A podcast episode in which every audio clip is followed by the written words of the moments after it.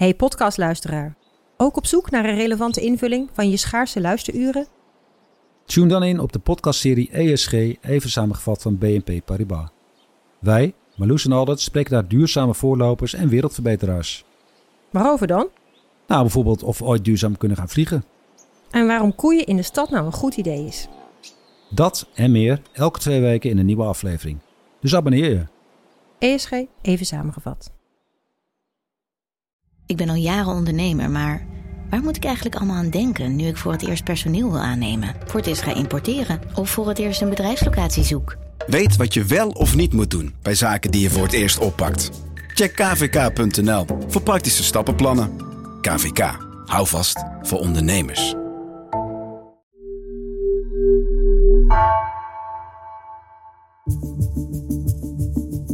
Vanaf de redactie van NRC het verhaal van vandaag. Mijn naam is Misha Melita.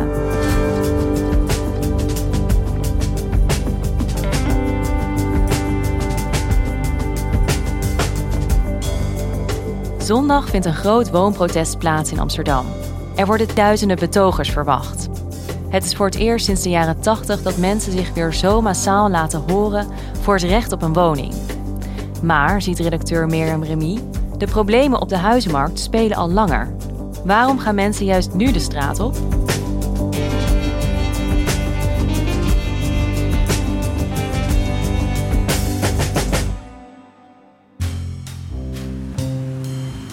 drukke straat, hoewel het nu eigenlijk ook wel weer meevalt. Zullen we rechtsaf gaan, de Raadhuisstraat in?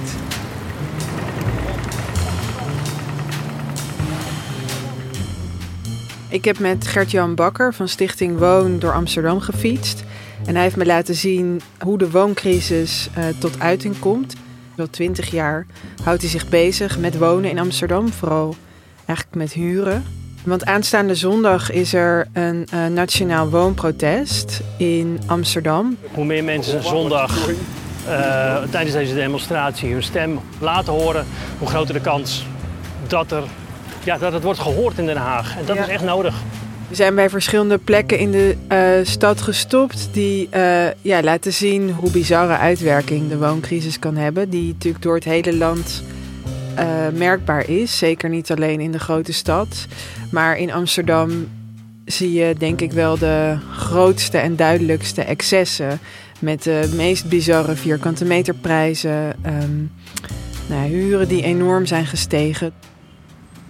We staan hier eh, in het centrum van Amsterdam, eh, in de Weteringbuurt.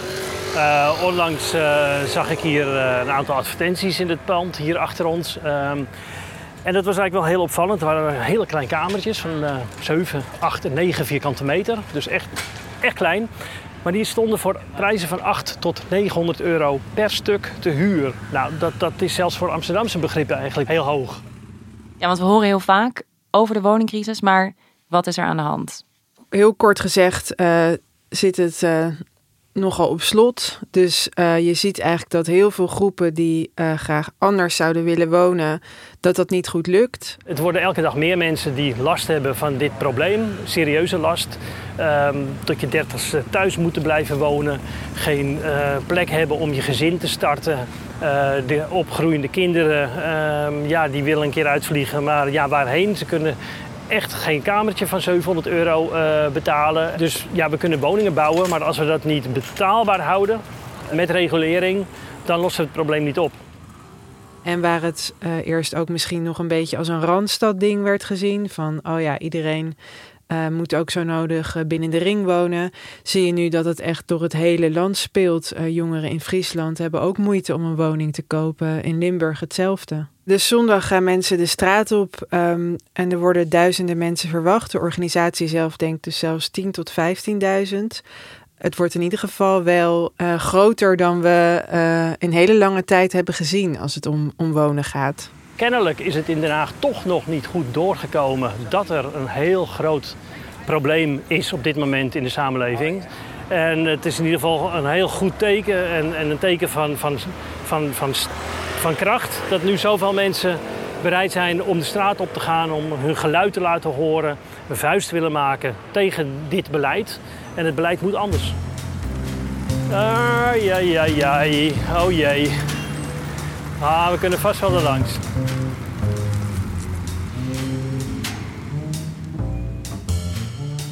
Ja, want Mirjam, aankomende zondag is dat protest. Hoe is dat tot stand gekomen? Wie zit hierachter? Het is een groep best wel jonge mensen uit uh, voornamelijk Rotterdam, maar ook Amsterdam. Uh, ik heb de organisatoren uh, vorige week gesproken, een aantal van hen. En een van hen is Mieke. Zij is 25 jaar en was deze zomer met een vriend bij een ander protest. Ze stonden op straat en toen zei ze: Waarom doen we dit eigenlijk niet voor de woningmarkt? Uh, nou, toen zijn ze met een groepje mensen bij een café gaan zitten en uh, een kroeg in Rotterdam. En zijn toen echt op bierviltjes plannen gaan maken. Uh, en opperde daar het idee van: zouden we niet de hele dam vol kunnen krijgen? En zo is het eigenlijk in heel korte tijd ontstaan. Want 12 augustus, dus dat is een maand voor, uh, voor het protest in Amsterdam, zijn ze live gegaan met, met het protest op internet. En al heel snel uh, werd het dus heel veel gevolgd en gedeeld.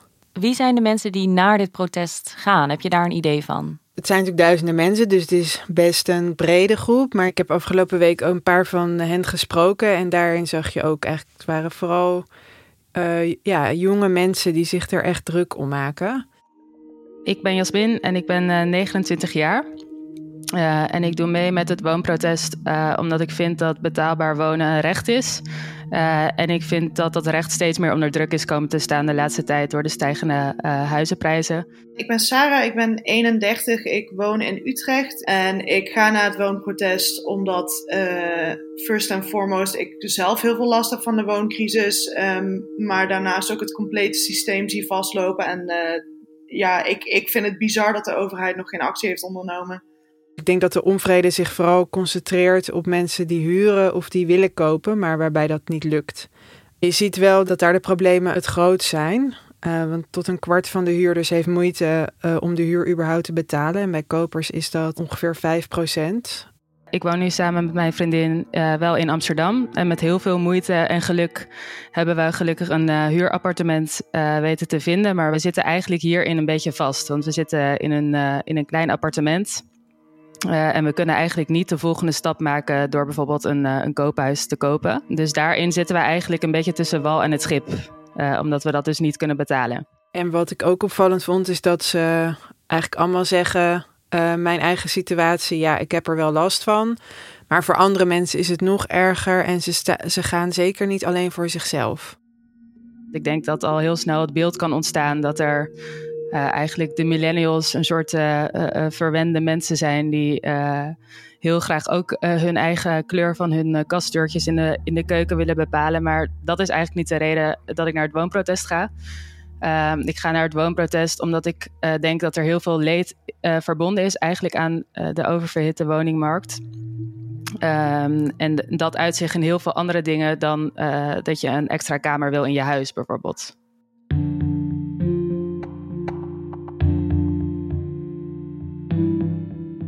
Ja, want wat noemen zij als redenen om de straat op te gaan? Waar gaan ze voor protesteren?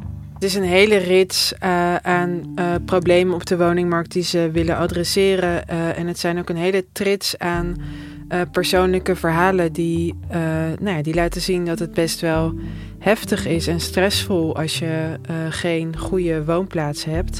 Bijvoorbeeld van jongeren die hun scriptie niet inleveren omdat ze anders uit hun studentenwoning wordt worden gezet stellen die uh, nog niet aan kinderen beginnen, omdat hun zo'n groot deel van hun salaris opgaat naar de woonlasten, of omdat ze geen ander huis kunnen, kunnen vinden. Um, hele grote onzekerheid die op mensen drukt, omdat ze van tijdelijk naar tijdelijk contract gaan. Um, ja, het zijn vooral heel veel dat soort verhalen. Wat mij betreft staan we er vooral om de sociale huur beter te maken en uit te breiden. Want van alle mensen die in theorie recht zouden hebben op sociale huur in Nederland, krijgt maar een heel klein uh, percentage ook daadwerkelijk een sociale huurwoning. En uh, ik denk dat we met z'n allen enorm onderschatten hoeveel stress het oplevert. Um, om altijd te duur te wonen of tijdelijk te wonen. En als je dat combineert met een fulltime baan, kinderen en een, uh, een minimumloon, dat, ja, dat kun je mensen niet aandoen.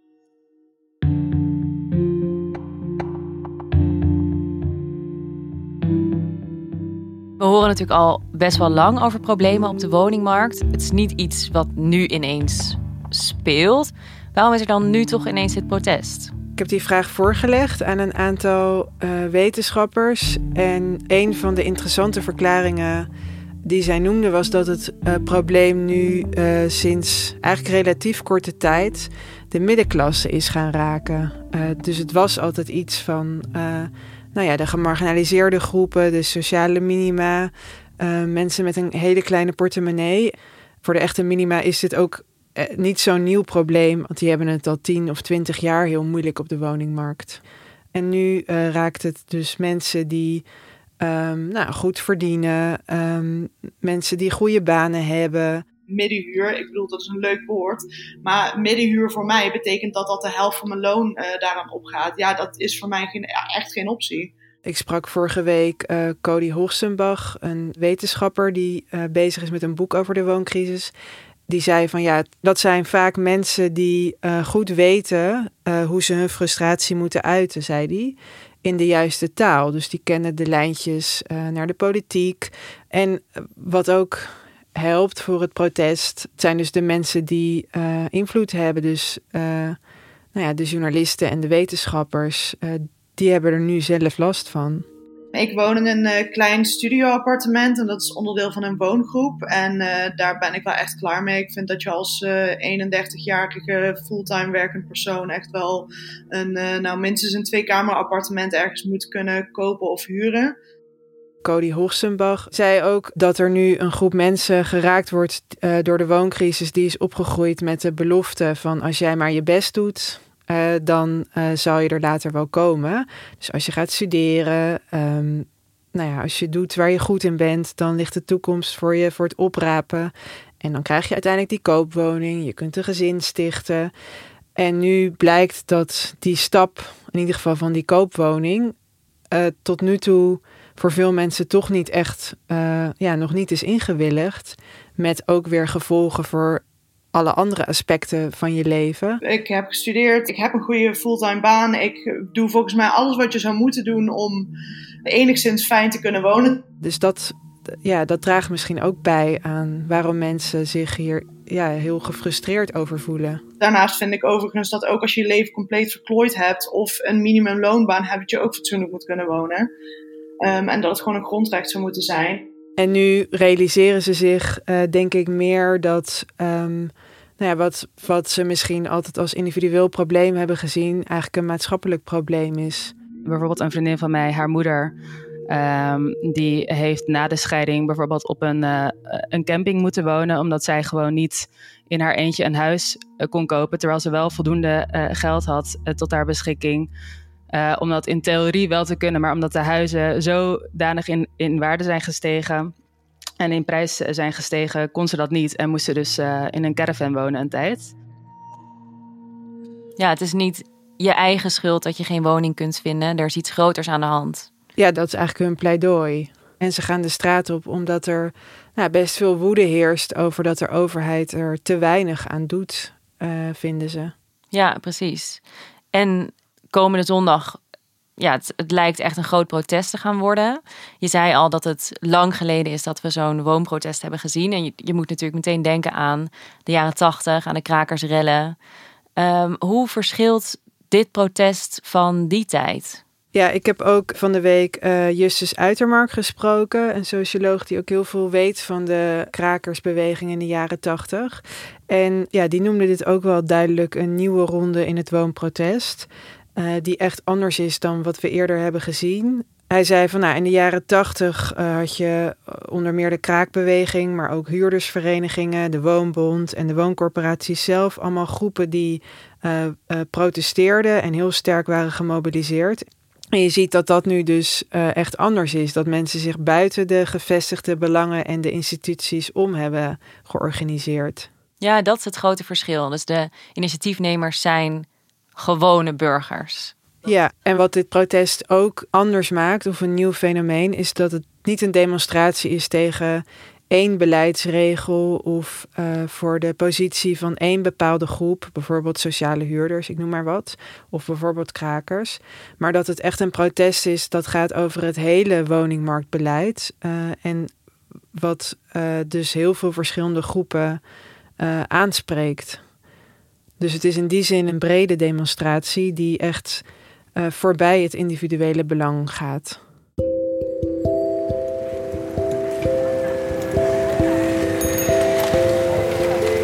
Nou, daar eh, staan twee kleine pandjes, daar heb ik ook nog gewoond. Oh ja? Daar hebben we toen gewoon zelf de koevoet in de deur gezet. Twee van die pandjes die stonden al jarenlang leeg. En toen dachten we, nou, dan gaan we toch kraken. Ja, dat was ook een manier dan om toch maar uh, in je eigen woonproblemen te voorzien, een oplossing te vinden.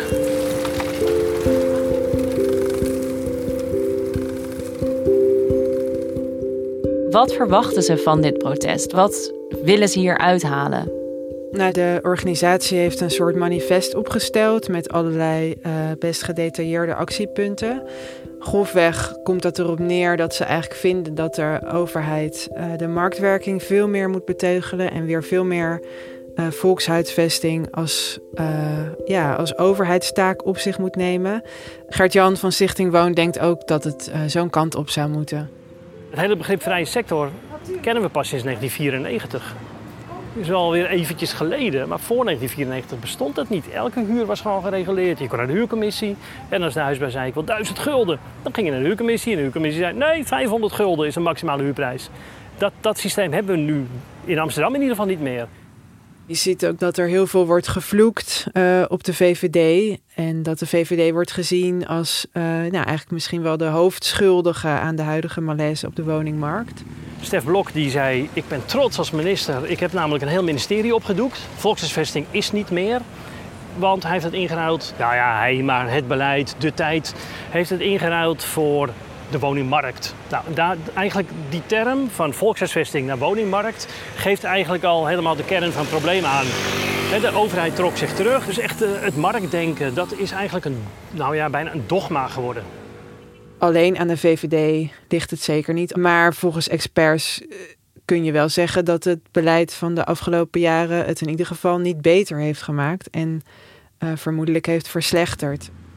Daarom is het tijd dat de overheid weer greep terug gaat krijgen op de huurprijzen. Ook meer gaat reguleren en de markt iets gaat indammen. Het is nu zo groot en breed, dit probleem. Um, het moet echt, uh, ook al nu in de formatie die op dit moment schijnt te lopen, denk ik. Uh, daar moet het ook echt een punt worden.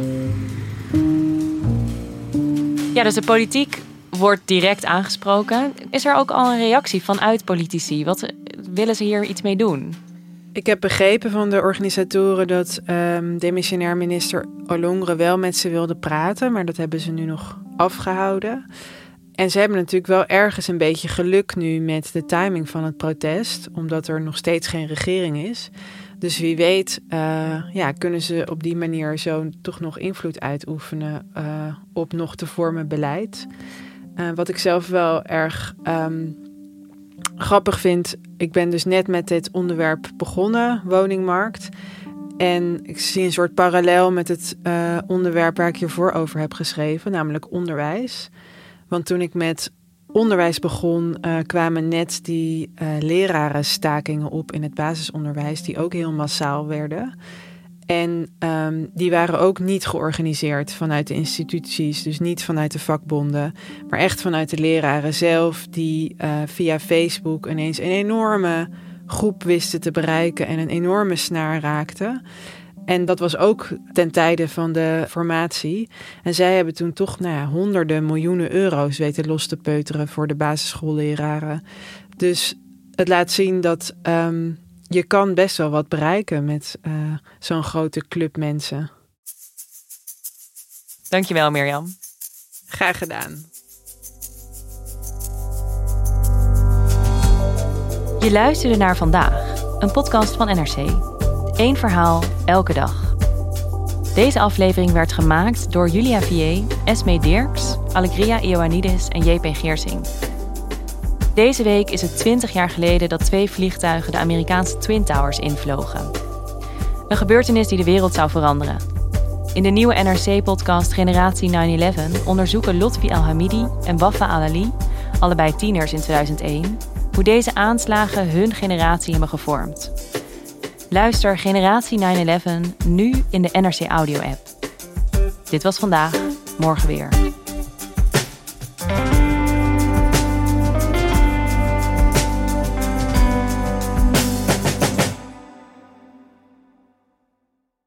Technologie lijkt tegenwoordig het antwoord op iedere uitdaging.